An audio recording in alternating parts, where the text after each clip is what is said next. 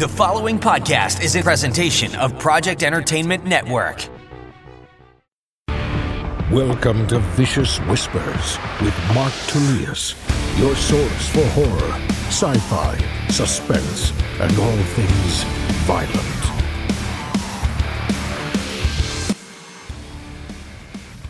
Hey, what is going on, everyone? Thank you so much for joining me today on Vicious Whispers with Mark Tullius. Today we have episode 74.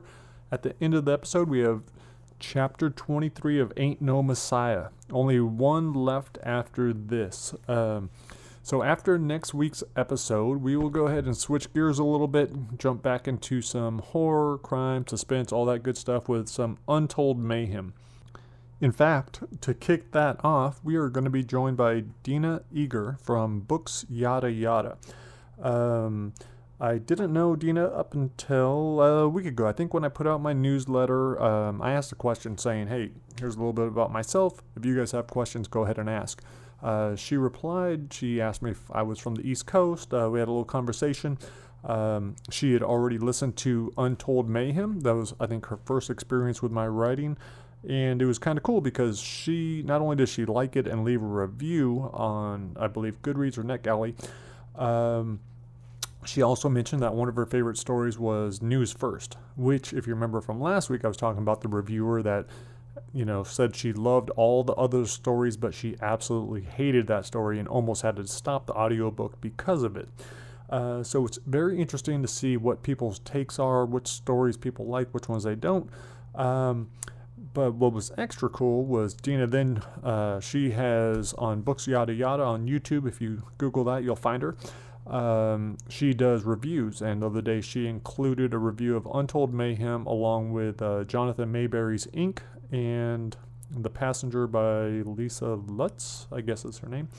Um, and so that was cool. Uh, it was really nice to see that. And uh, yeah, anytime, and I think that's what. Um, I think that's what most most authors are looking for. They they want to connect with readers. They want to connect with other people. They want to know what works, what doesn't. Um, and so that's why I will be having her on the podcast uh, in two weeks. And so we can kind of go into that. Um, because although I've mentioned it many times that I'm sorry, I don't write for anyone. Uh, I'm never going to change a story because I think that's what readers would like. I'm not going to you know, there's so much advice out there like, oh, well, write what the readers want. I'm like, no, fuck them. Uh, I'm going to write what I want, and then it will slowly develop. Uh, you know, I'll find the people that like my stuff. Um, right now, it is difficult to look at Untold Mayhem because there are some great reviews; those are awesome. But then there's all the other reviews saying, "Oh, these stories sucked, and that story sucked, and uh, you know, the whole thing was terrible." So there's a lot of different types of opinions. So now my job is to not change how I'm writing. It is to find the right readers. It's to find the people that relate to my writing. Um, a lot of positive reviews have come from people that also enjoy Stephen King. Stephen King definitely had a huge impact on my writing. Um, there's lots of people that say King is trash. Uh, a lot of people say, you know, they don't like this or that about him whatever. Um, he's definitely, I think he's a master. Um, and so I'm always proud or honored whenever anyone mentions my name alongside his, saying, you know, uh, someone recently put in a review that uh, my work would make him proud, King proud. So I was like, that was such a cool thing to hear. So yeah, so that's kind of what I'm looking for now is to find out, okay, who are my readers? So what else do you guys read? What else do you listen to? What you know, are you into a certain kind of music? I, I'm trying to figure out, um, you know, why in the world anyone would want to read my stuff. Uh, and again, that goes with low self-esteem. That goes with the imposter syndrome. That goes with the, you know, all that stuff. So if you would do me a favor, I would love to hear from you guys. Uh, send me a quick email at mark at marktullius.com. Tell me a little bit about yourself and uh, why you're listening or why you're reading or you know if there's a certain book of mine that you liked or what your favorite short story was or what your worst short story was uh, you know uh, whatever so i uh, yeah always looking to connect to people um, So look forward to that podcast in two weeks. And then if you have been listening this whole time and you've been enjoying Ain't No Messiah, you definitely don't want to miss the conclusion next week. All right, what else is going on? Um, today was the first day of school for my son, and he wasn't excited about it doing the distance learning, but it worked out kind of well uh, because I was able to sit right next to him. He had his headphones on for most of the class, so I was able to input death scenes for Try Not to Die in the Pandemic while he's doing his cute little pictures of narwhals and stuff like that. Um, the Try Not to Die in the Pandemic's death scenes are fucking brutal. Man. Um, yeah, I actually made myself sick the other day. Uh, part of it was I was driving in the backseat of the car. The other part was I was pretty fucking high. Um, but the I think what but I was also trying to work on this death scene where uh, the main character gets a meat hook on the side of his spine and underneath his spine, and then they hoist him up. And so I'm trying to picture anytime I'm writing a death scene, I gotta like put myself in that position, like, oh my, you know, what what would this really feel like? What is going on in the brain? What is going on in the body?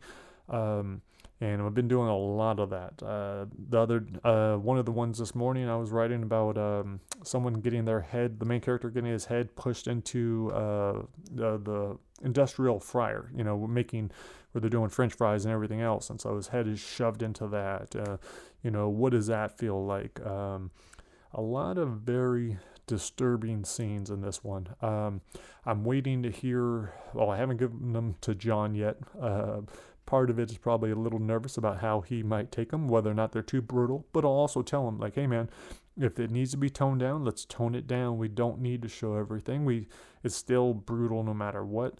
Uh, but the thing I like about this is having the I don't know. Lots of the scenes are kind of touching because this main character is trying to keep this girl, Amy, alive. And so there might be some scenes where he sacrifices himself for her, or where he tries to sacrifice himself for her, or where he's got to hurt her in order to save her. And uh, so it's definitely not an easy book. Um, what's really cool is uh, we just I wasn't sure how we were going to end this. I told John, I said, "Hey man, I know this is not a happy ending." When he first gave me this book, the way he wrote it was with a happy ending, and it was pretty lighthearted. It was still very very brutal, very dark, but it had a happy ending. And I was like, man, I was like, I just can't see this having a happy ending. So I just gave him like a a bullshit little idea of how it might end, but then he came back uh, with an excellent ending. And so we're going to run with that, and it leads directly into another book. Uh, so there is a very good chance we will have Try Not to Die. Who knows what it'll be called um, in the apocalypse? Not sure, but it's going to be when this pandemic gets worse and these kids go on to land. So that he will, right now, he's working on Try Not to Die. We don't have a name yet, but it's a, a Western, a cowboy novella. Um, and as soon as he's done with that, he's going to jump on the Apocalypse one. Although I was telling him I won't be able to get to that for a while just because, man, I've got so much stuff ahead of me. Um, in fact, I'm not even actively looking for Try Not to Die authors anymore just because I have so many in the works. Um, but as soon as I finish up this, uh, still got to do some stuff for Beyond Brightside before I send that out to advanced readers. Um, got to clean up Pandemic, and then as soon as that happens, I'll be jumping on Try Not to Die Super High, which Steve Montgomery has done a fantastic job with.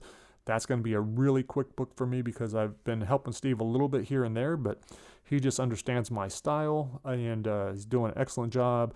That book is going to be brutal, uh, so I can't wait for that. That won't be released until probably early next year. Um, and then I also have my friend Sage. He's doing the Try Not to Die in the Wizard's Tower. Uh, it's like a Dungeons and Dragons one. That's going to be awesome. That'll be out next year. Again, that's one where I'm going to have to do very little work because Sage is an excellent writer. I mean, him and Tom Spanbauer, they were my mentors. Mentors. So, um, yeah, there's going to be very little that I'm going to be adding to that book other than my format. Um, I do want to get back into Tales of the Blessed and Broken and continue the story of the Messiah. Although, like I mentioned before, um, he is not in book two. So, and who knows if he's even alive at the end of this book. Um, so I don't want to give anything away. but that's what is up. Uh, as far as anything else, uh, I've been doing a little bit of reading this week. Um, I've been staying away from nonfiction. I, I did so much of that. I feel kind of bad. I've been putting my whole brain book, traumatic brain injury book, on hold. Um, I'm in a good place, and I just don't feel like getting into that right now. So uh, I mentioned last week I read Carrie. This week I've been working on Salem's Lot. Not reading it as much because I've been spending more time doing other things. Uh, but it's interesting so far. It, uh, I've forgotten most of the story, but reading it definitely uh, makes me remember a lot, and also makes me it was making me think how much I enjoy just the number of characters that King puts into his novels, how we get these glimpses into their lives. And so far, I think uh, I enjoy these characters a lot more in Salem's Lot than in Carrie. In Carrie, he does an awesome, awesome job of portraying Carrie and uh, maybe a couple of the other characters. Um, but then there's other characters like Sue Snell and other people that I just don't really know much about or don't care about. Uh, but in this one, uh, it's cool getting these little glimpses into all these different lives.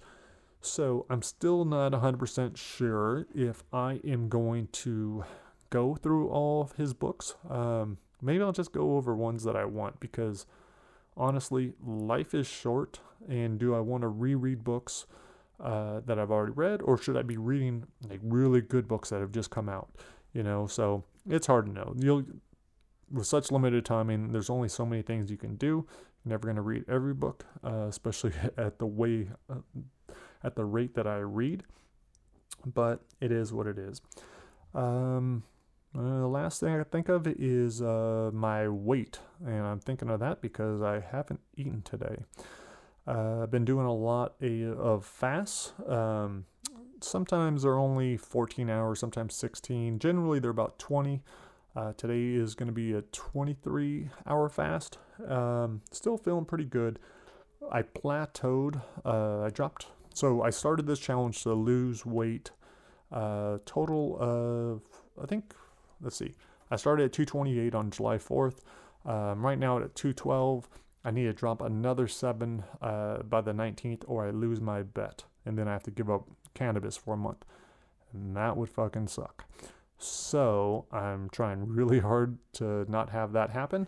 Um, I'm feeling so much better at this weight. Like, so I think my new weight right now is 212. Uh, that's the lightest I've been since high school, pretty much, except for like one or two competitions where I've dropped down to that for a fight. Um, so even if I stayed at this weight, I'd be okay. But I really do want to win this bet um, and make 205 my new weight. I don't need to be this heavy, uh, and I'm only going to be healthier because of dropping the extra weight. So that is it. Um, it's been a long day recording this late. Not sure if I'm going to put this out today or tomorrow.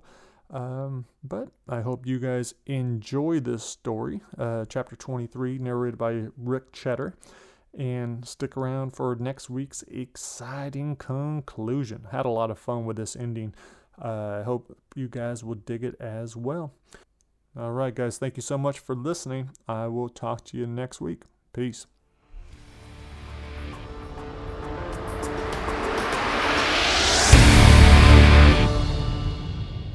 Chapter 23 All of Father's town cars were upgraded after the shooting at President Burkhart's inauguration. Now our only means of travel was in full size SUVs. Same bulletproof windows, airless tires, and armored frames, nearly thick as a tank's. The glaring difference was that they'd turn around the second row of seats so the bodyguard could always face me. Of course, I never told him out loud, but Troy reminded me of one of those Green Army men forever locked in the same position, his body just as stiff, his face giving nothing away. His nose had been broken, there were a couple of scars on his forehead, and his cold eyes said he'd taken lives and wouldn't hesitate to take more. And he still looked like a fucking model compared to me. Father liked to say Troy was part of our family, but even though I spent more time with him than anyone else, I barely knew a thing about him. Troy never talked about the war, and I never asked. He never spoke about the rest of his life either. Every conversation, never adding a word, but always listening. I still felt guilty for when Troy got reprimanded by father but I needed him to break the rules once again. When Greg pulled up to the gated community's guardhouse and rolled down the window to give my name, I asked Troy, Do you believe I'm the Messiah? It was the first time I'd ever asked him or any of the other gods. I assumed most of them thought it was bullshit and just considered it a job. So I was fairly shocked when Troy said, Well, of course I do. You're his second son. Really? Oh, yeah. Every day I protect you is an honor. Greg rolled up his window and drove past the raised gate. In case he was eavesdropping, I kept my voice low. Then you don't think it might be a good idea to listen to me instead of father? Last time, last time was unlucky. This time he's not here. I nodded toward Greg and said, and he'll go along with whatever you tell him. What do you want? Just stay in the car. No one knows we're here. We're fine. Greg turned down the last street and parked in front of Jeremy's house, almost two years since the one time I'd visited. I patted the 40 caliber Glock holstered on my hip. I can handle myself from here to there, but if it makes you feel better, you can walk me to the front door. Troy, who had taught me how to shoot, opened the door, made a show of looking up and down the deserted street before stepping aside. Not a word to your father. I darted to the door and rang the doorbell. Didn't recognize the older guy in black fatigues who answered it. In the same no nonsense tone Troy had, the guy asked my name, and I gave it. He told me to turn around for a pat down, and I asked if he was serious. Sorry, pal. Cost of the ride. I told him about the gun. He removed it from my holster and set it inside a black lockbox. I didn't care for the fondling, but appreciated his precaution. Jeremy walked down the hallway looking about the same, a little heavier around the waist. And your electronics, too. I pulled out my phone, thought about how we talked a couple of times, all but the last call coming from him. Him saying sorry. Him saying that he missed us. Him begging for forgiveness, for us to let him see Lily. I said, You don't trust me? Dude, you work for the church. He had a point. I'd put the phone beside my gun. Hank, you got any idea who this is? Hank locked the box and handed me the key. Speaking to Jeremy, he said, Your two o'clock meeting, Joshua Campbell. True, but he's also the most famous motherfucker in the world right now, he turned to me and said, You just passed one billion followers. I thought we were still in third. Well, nothing like the worst catastrophe ever to bring in the sheep, but don't get too cocky. The only thing the chick two spots behind you accomplished is sucking the right singer's dick. Hank excused himself, took my box to his desk with the large computer monitor. The screen was broken down into 16 sections, capturing what must have been the entire inside and outside of the house. I nodded toward the surveillance. When did all this start? When the person wanting me dead became president, Burkhart. Jeremy's eyes asked if I was really that stupid. He was trashed that night, but he remembered who he'd been with. He knows it was me that took the photos. He saw them. Why else would I have taken them? Father said it was just in case. Jeremy brought his hand up to my repaired cheek, and I flinched away. He stopped and said sorry. I did a great job, can I? I nodded, thinking he'd just touched the bullet groove. Instead, Jeremy took the tip of his finger and ran it from the start beside my eyes to the end an inch behind my ear. He gave the edge a few flicks and said in his sexiest voice, Ooh, baby, you feel nice. I slapped his hand away, laughed as I called him an asshole. I can't believe they put it on every channel, the first live television execution in nearly a hundred years, and I expected to see you in the front row cheering next to Charles. I was still in the hospital. Turned it off when the nurse put it on. Well, they sure showed that fucker and the rest of the world what happens when you mess with the Messiah. Doesn't help Dwight any. Jeremy got serious. Sorry, man. Just trying to make light of some heavy shit. Talk about close calls. It can't get much closer. I don't know. Close is how it's all gone my whole life. I shouldn't even be here. He knew I wasn't talking about this house. Well, I'm glad you are. You were the one who said my niece deserved a daddy. I wasn't going to bring it up, but there was no way to keep it in. I managed to keep my voice playful and said, Yeah, and then you decided to show the world my cock. Jeremy looked all out of apologies, a sheepish grin on his face, like he couldn't help himself either. He spread his fingers about four inches apart and said, True, but not all of it. You know what, dude? I don't even care about that shit anymore. I was sure the assassination attempts were part of the reason I had moved on, but I was over holding grudges. I got why he did what he did, how he lashed out at his loved ones when he was hurt, but I left all that unsaid and told him, But I do need to talk with you. Shoot! I nodded at Hank, who was watching the monitors. Jeremy headed for the hallway and told me to follow. He paused at the last room on the left, punched a series of numbers on the keypad. The metal door slid into the wall, and we walked inside the large room, the right half a fancy office, a bed, and bathroom on the other. Jeremy pressed a button, and the door slid shut. Nothing's getting through that, and we got enough food and booze in here to make it through the winter. Good to know. But they're expecting me for dinner. He walked around the black marble desk and eased into his chair, poured himself a large Grey Goose on the rocks. He raised his glass toward the seat across from him. Come and join me. I said I was fine. So how is Lily? I could hear the old hurt when he said, She start school yet? One more year before kindergarten, but I'm guessing she'll be homeschooled. I hoped he knew it was Danielle who cut him off. She's getting big. He took a swig and said, I bet. There were three movie posters on the wall, mounted by the Messiah. The Messiah always comes twice, and the power and the glory hole. Jeremy saw where I was looking and opened a drawer, handed me three DVD cases. On the back of Mounted, there were stills including a giant baptismal tub, a hot nurse, and a strip club. He said, I would have asked you to take the starring role if you weren't married to my sister. I turned over the other two and took it all in. And I might have said yes. Jeremy put the cases away and said, So what's up? Why are you here? He smiled to show he was joking when he said, Not another letter from your lawyer. Fuck, I don't know where to start. You need money? Why'd you think that? That's usually why strangers reappear. If I'm right, I'd need a lot more money than you could lend us, and I'd never be able to pay it back. Why don't you just ask Charles? Have you seen how much your little city is costing the church?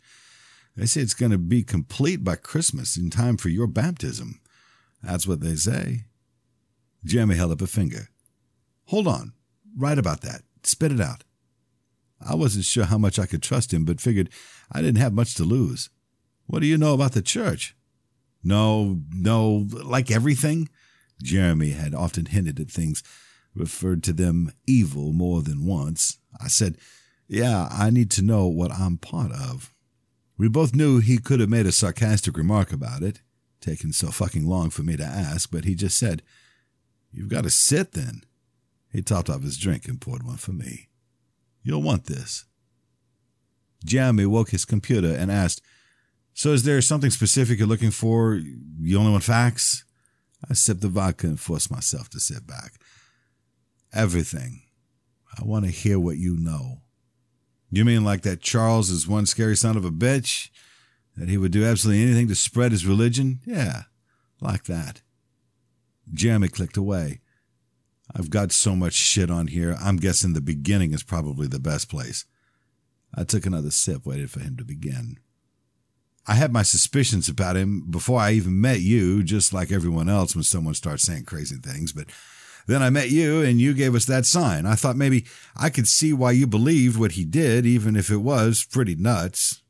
What were you suspicious of? Jeremy turned the screen so I could see a mugshot of Paul as a teenager his nose leaning left. Your brother's juvie record, which didn't come cheap, he pointed at the text. Arrested for stealing a cross. This one's vandalism of a church's rectory. You think father made him? Well, of course he did. This kind of shit had been happening around our area as far back as I can remember. Broken windows, nails and tires, sugar and gas tanks, crosses cut down. I bet my ass Charles was behind nearly all of it. I didn't realize I'd had another drink until I sat down my empty glass. A new image popped on the screen. You remember this guy? I couldn't place the guy at first, but I'd seen those eyes locked on mine, focused, not fearful. From the hospital. Killed county the next night, even though he had a guard at the door. You feel sorry for him? Did anyone ever tell you he was a member of the Charlotte Church? I shook my head, didn't like where this was headed. A video clicked on of an attack on a Huntsville church that had gone viral.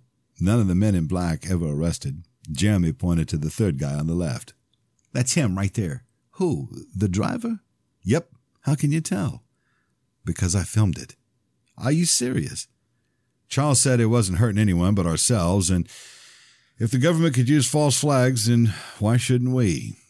Jeremy saw I wasn't getting it and said, It was just a ploy to erase sympathy and draw attention, but that dude was there. He was he was a believer. You think he was just following Charles 316 when he hit me? That I don't know, but I bet they put him up to it. That's what happened to the guy who rushed you leaving the church. But Paul was there too. Yeah, he sure was. You weren't surprised how brave Paul was standing up to a guy with a machete? You thought I just got lucky capturing the right angle? Why didn't you tell me? It was my job. They wanted it to be a natural reaction. No one ever expected you'd kill the guy, but I bet that's what would have happened to him anyhow, just like the other fuckface. The words sounded ridiculous coming out of my mouth. You think they tried to kill me?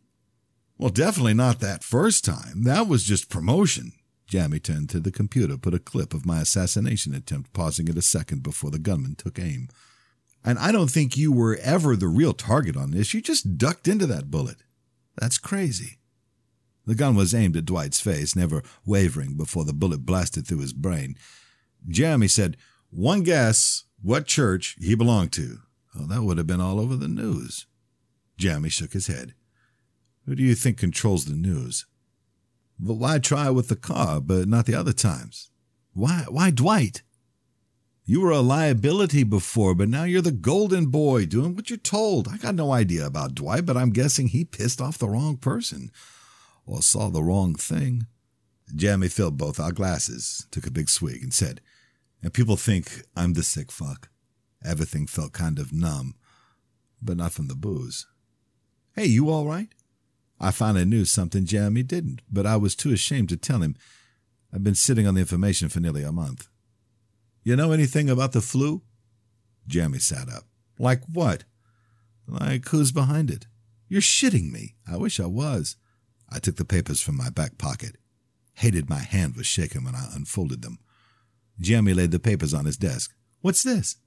Proof. A proposal I found on father's computer. These numbers? That row is uh, estimates in life, entirely way too low across the board. And this? The revenue to be collected. I've no way of knowing what the real numbers turned out to be. Holy shit! Jeremy collapsed in his chair, finished his drink. I did the same. The news made the government look like the good guys, clearing all the bodies and taking over the housing. The inheritance law alone must have already brought in billions. There's no way. Jeremy's fingers flew across his keypad. As much as I hate him, I also respect his intelligence, but there's no way he could pull it off. With Burkhardt in his pocket? Jeremy shook his head. He wasn't president yet. This is what handed it to him. Every liberal state was wiped out. But how? No idea. But I heard Paul call Father a killer. Watched Father beat him down until he said he was sorry. Oh, shit, Jeremy double clicked the photo. Recognize this guy?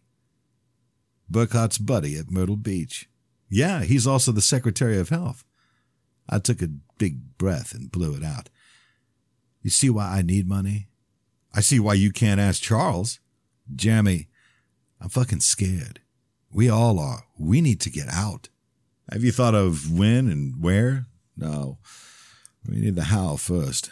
It has to be enough so we never have to come back. He thought about it for a second. All right, this shouldn't be hard. Any famous motherfucker can make money. Jeremy closed his eyes and steepled his fingers, bowed his head, and lightly tapped forehead to fingers again and again. After a minute or so, his eyes popped open. I think I got it. It's going to be this Christmas's number one wish list item. What is it? He asked how my hands were and mumbled something about me doing a, a little wet work. I thought you were all against that. Why would I care? Whispering in case someone had found a way to listen in, I said, Wet work's killing someone, right? Wood, he said slowly. Woodwork. I said, Oh, yeah, that should be no problem. Jeremy said, Let me figure this out. Give me a week. It only took Jeremy five days to figure everything out, but it took me ten to convince Danielle this was our best option and that we were running out of time. She hadn't said a word the whole ride to the north side of town, which wasn't surprising with Troy sitting across from me, his eyes constantly shifting from one window to the other. Troy caught me staring, sounded curious when he asked what we had planned.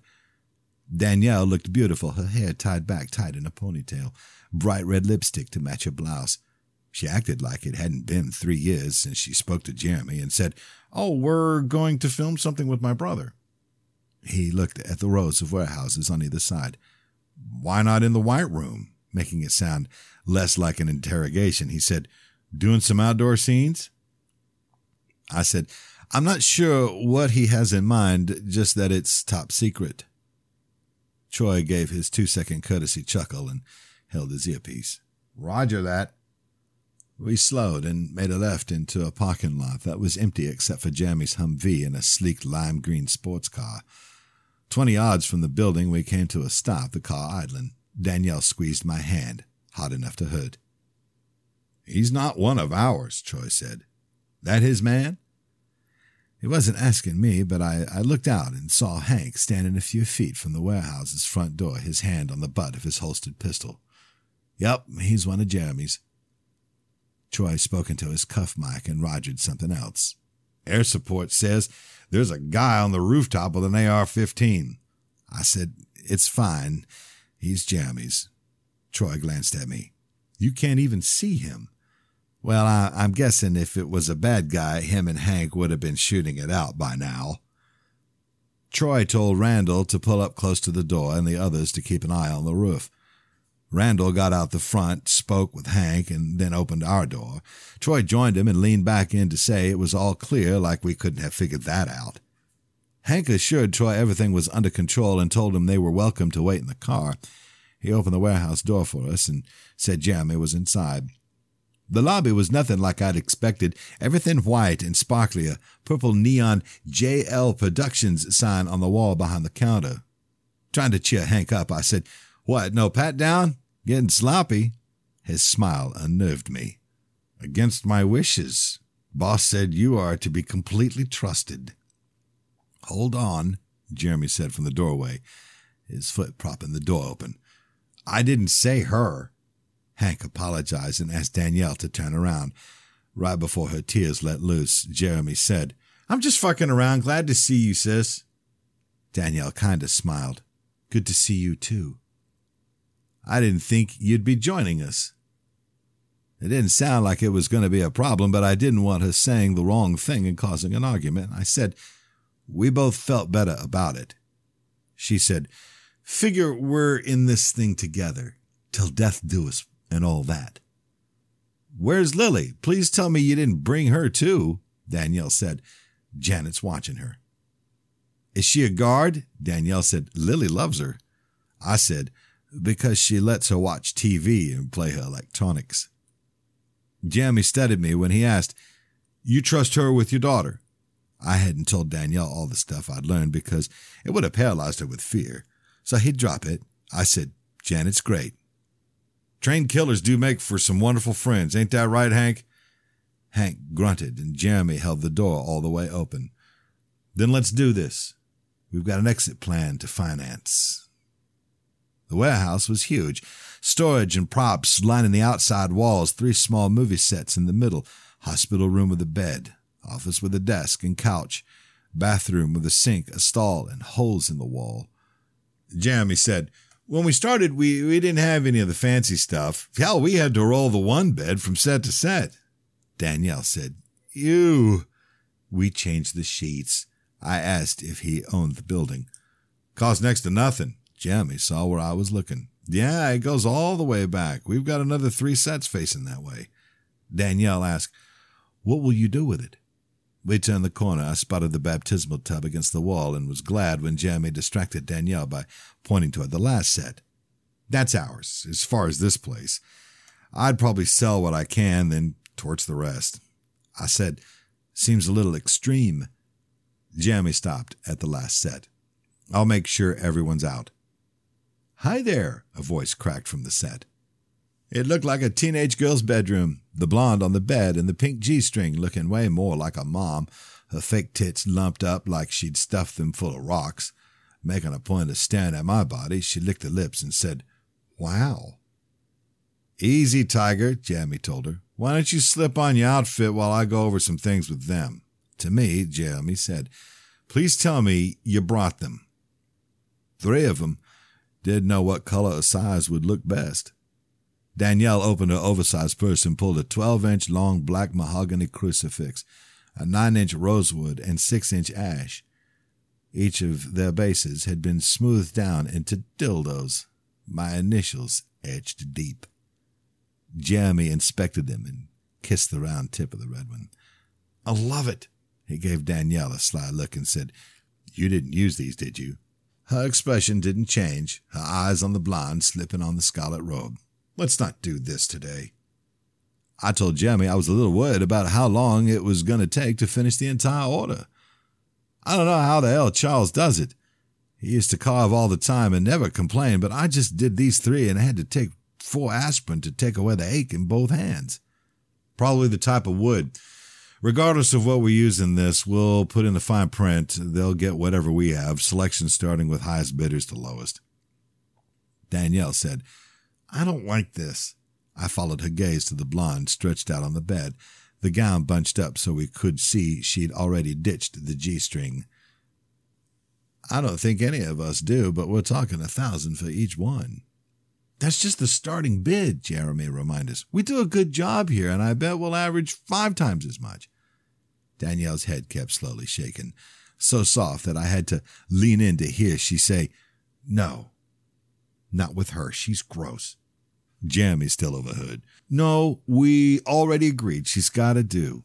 I shut the place down for this. I couldn't find anyone better for our time frame. This is it. I said, I'm not even going to touch her. I looked at Jeremy. Right? Totally. You're just going to stand there. I mean, maybe rest your hand on her. You said, Danielle cut me off, I'll do it. No one said a word. She was serious, her face set. I'll be better than that whore. Jeremy said, No way. Craig's paying for the commercial, not your crosses. This commercial is what'll make these bad boys worth so much. Exactly, Danielle said. You want people thinking they're going to catch syphilis with these things? That's what I'd be thinking, Jeremy said. You're just being jealous. I don't know, man. Maybe she's got a point. I'd be way more natural if I can be next to her. I don't want to film you, Danielle chuckled. What's happened to you? This place give you morals? Jeremy said, We are planning on running two versions, R and X. Her face didn't waver. That's what brought us together. She looked at me and said, I'll do whatever it takes to keep it that way. Jeremy said, Fine, we'll try. One hour. If we can't get it done, we bring her back in. Agreed? I said I'd do anything Danielle wanted. She told me to get changed and for Jeremy to get rid of the skank. He asked, You think that robe will fit you all right? Yuck, I'm not even trying. Don't worry, just give me the script in five minutes. I walked Danielle to the bathroom while Jeremy went over to the blonde. Her frown turned into a smile, and she slid off the bed, gave him a huge hug, and headed for the front. I asked Jeremy what he told her. Where I keep my coke. Jeremy walked around the set's wall and came back with a black cloak that looked identical to the one I wore for church. He handed it over and said, Might be tight, you saw the dude that played you. You wash it? It's fine. Jeremy arranged the crucifixes on the nightstand. Just don't wear it anywhere near a black light. I started to slide it over my head, but he stopped me and said, Take off your shirt. We don't want anything showing at the collar. The cloak was snug across my shoulders, tied against my chest. Jeremy said, Fuck yeah, that looks even cooler. I pretended I wasn't shaking inside and walked onto the set stood beside the bed. This good? Jeremy was giving me a thumbs up when Danielle came around the corner, walking with a purpose, wearing nothing but a purple negligee I'd never seen.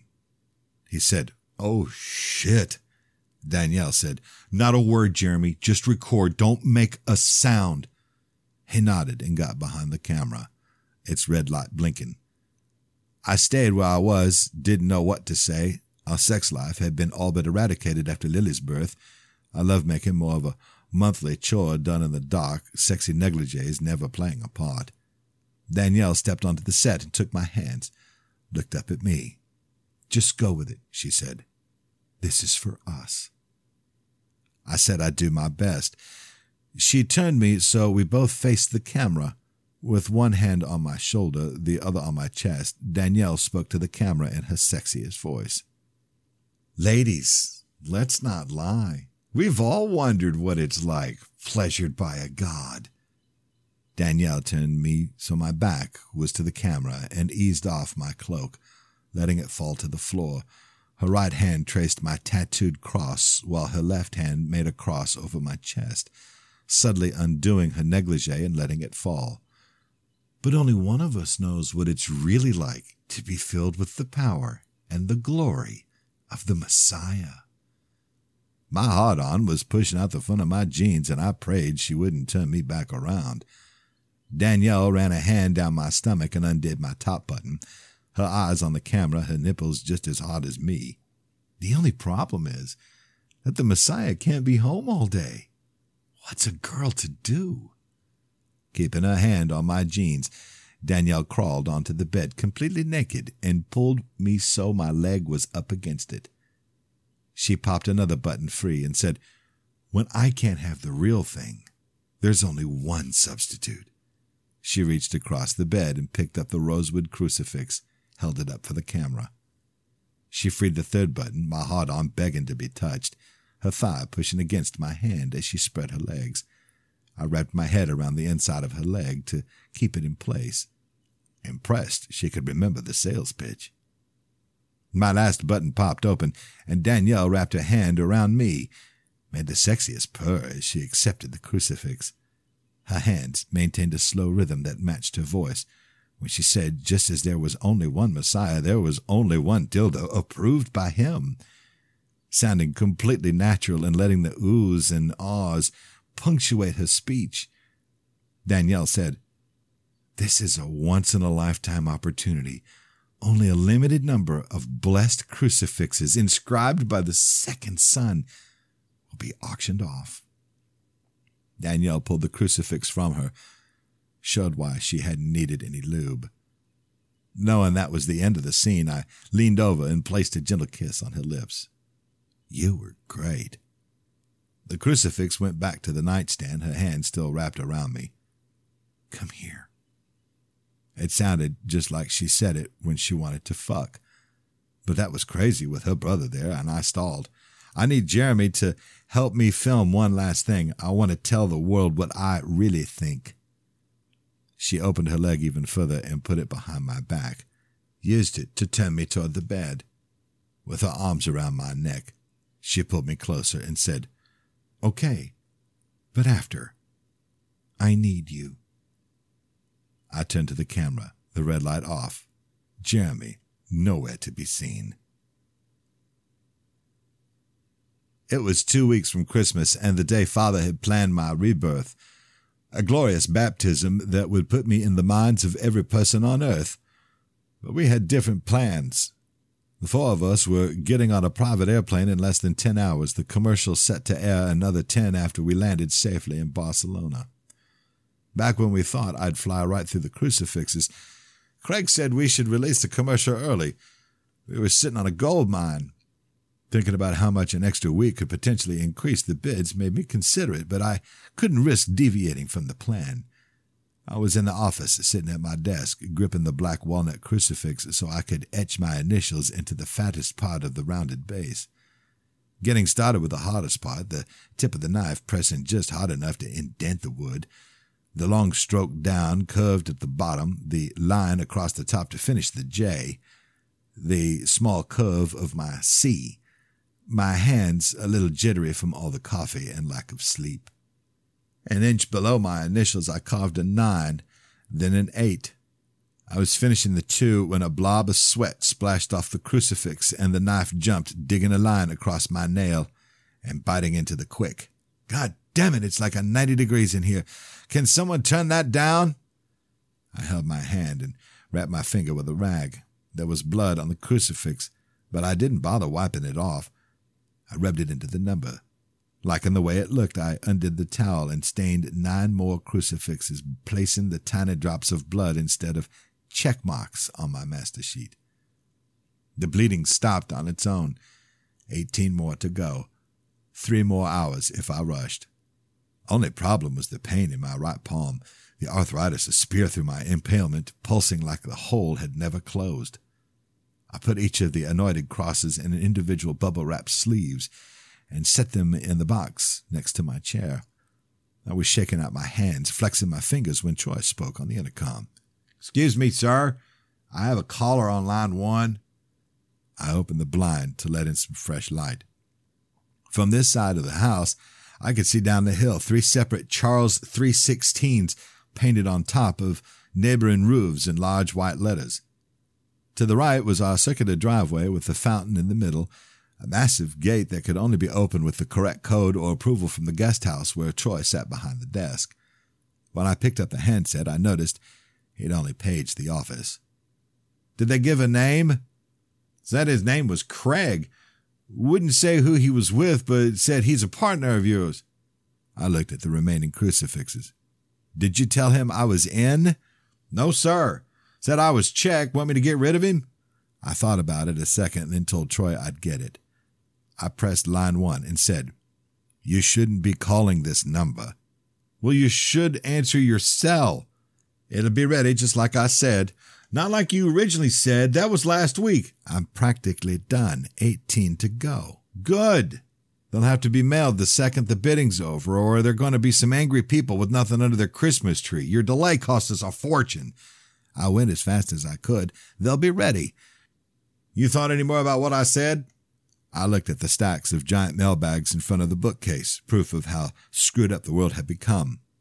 Nope, this is it, I said, loving how true those words felt hanging up to make them final. The crucifixes had to be finished, but I needed a break. I picked up the stack of letters, not many left. I almost hit the intercom, but a terrible thought stopped me. I didn't touch a thing and just said, Hey, Troy. Troy looked to his left where they kept all the monitors. He didn't talk, so I spoke again. Can you hear me? He looked over and nodded. It was hard to read his expression. I picked up the phone and pressed his extension. Sorry about that, Troy said. That feature isn't supposed to be activated. Someone must have hit it by mistake. Why's that feature even there? In case a client needs assistance but can't reach a phone. Some people insist on it. I always got my phone on me, so do me a favor and keep it off. Yes, sir. Anything else? I didn't want it looking like I had just called him to give him a hard time. Has the mail been sorted yet? I got it a little while ago, but I'll have it to you within the half hour. That'd be great. I'd appreciate it if you can bring in whatever you have. Hate mail as well. Threat assessment team is most of it, but I'll bring what I can. I hung up the phone, my stomach tied in a knot. I wondered just how long that button had been pressed. I replayed all the conversations Danielle and I had whispered, all the ones we hadn't been as careful with. It was too late to worry about it. I took out the first letter and set the stack next to my knife. The first was all death, the second one, too, both in the shredder before I finished reading. The third said they pitied me, only wished me the best. The fourth said he, too, had a daughter. There was movement behind me. Everything slowed, and I spun around, ready to attack. Lily laughed as she pointed. Got you! Made you jump! I swallowed my reaction to yell out of embarrassment. You got me, but remember, honey, you got to be careful sneaking up on Daddy. I pretended to bop her head and said, I might have turned around and bonked you. She reached for the letters. I want to help. I grabbed Lily's hand and put it by her side. Remember what I said about Daddy's office. There's sharp stuff in here. It's not a place to play. Lily's hand went back to the letters that were just inches from the knife. I slapped it away before she cut herself. Lily, what did I say? She lowered her head. Sorry. I hadn't hit her hard, but I hated myself for doing what I swore I'd never would. Shouldn't you be taking a nap? I'm having a hard time sleeping. Well, I'm working, so I can't play right now.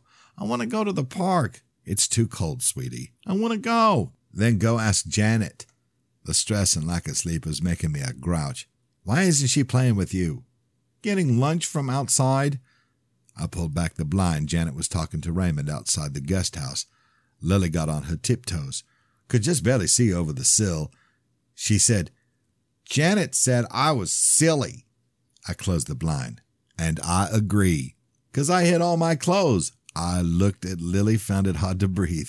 Wait, what? She said I was silly. All my drawers are empty. I didn't say fuck, but I was screaming it. We'd packed ahead of time, figured it was safer than someone walking in on us packing. Did she say anything else? We played treasure hunt. No, no, about the clothes. Did she say anything about the clothes? Lily got a huge smile. You're silly. That's what I said. A treasure hunt. We found them in the closet. I picked up Lily and hugged her tight so she couldn't see my face. Oh, I am silly. Danielle appeared in the doorway and said, So we're going to the park? I knew how nervous Danielle had to be, but she was hiding it well. If I told her what Lily had just said, I feared she would lose it. You really want to go? Danielle looked lighter, like some of that worry had been lifted. She said, It'll be fun. I pointed at the stack of crucifixes. I've got to finish all these in the next six hours. You've been working nonstop, Danielle said. How about a little break for all of us? And honestly, he won't cancel payment if you're a few short. I couldn't see it mattering at this point. If we went out for a little play date, it'd only ease suspicions. Who cared if we'd packed a bunch of clothes? We'll need a driver. I already took care of it. Troy said he'd have someone here in 10 minutes. I picked up number 983. Okay, let me get one more. Lily cheered. Yeah, Daddy! Danielle said, You'll probably want to change. I finished the J and was starting the C when my hand slipped and I grazed my thumb. I sounded just like father when I said, We'll go when I'm done. Danielle took Lily's hand. Come with me, sweetheart. We need to get dressed. I finished the crucifix and checked it off when Lily called from the hallway. We're ready. Lily had on her peaked snow pants and matching cap, bopping a giant red balloon in the air. I turned back and noticed movement on the monitor, a car at the front gate. I waited for either a phone call or the car to be sent away. When the front gate opened, Troy gave the driver of the small Toyota his practiced nod. The car drove forward out of sight, just the trunk visible on the driveway camera. I figured it was a delivery and got up from my desk, set the knife high. The doorbell rang, and from upstairs, Danielle said, I got it. I took my sweatshirt off the back of the door and put it on. Troy didn't call. Danielle's shoes clicked down the stairs. It's probably the driver. No, he isn't one of theirs. The doorbell rang again, and Lily sang, Ding dong, ding dong. I put on my boots as Danielle opened the door, her body between me and the bearded man, a gust of cold wind blowing past them. Afternoon, ma'am, the man said, no question he was from the deep south. Is your husband in? I locked the office door and started down the hallway. Lily said, Daddy, can we go? I wanted her out of the way, so I pointed to the shoe cubby to the left of the door. Yeah, go get your shoes on. Lily did as I said, and Danielle showed the man inside. The guy's face was fat at the bottom and narrow at the top, bald except for a couple of clumps of hair slicked over. He gave a crooked smile and closed the door behind him. Thank you so much. It's awful cold out there. His face registered, the eyes crazed with joy, the scribbled signature scrawled below his Polaroid as warning it'd be the last face I'd see. I ran down the hallway. Run, Lily, run! Lily was down on her bottom, struggling with her shoe. One minute! Danielle backed up a step. The man shed his thick jacket and said, Forgive me, father, for I have sinned. I was nearly to them, the high table my last chance. I shouted at my girls to get down and grabbed hold of the table, held it in front of me as I leapt toward Lily. Everything flashed white, then went black.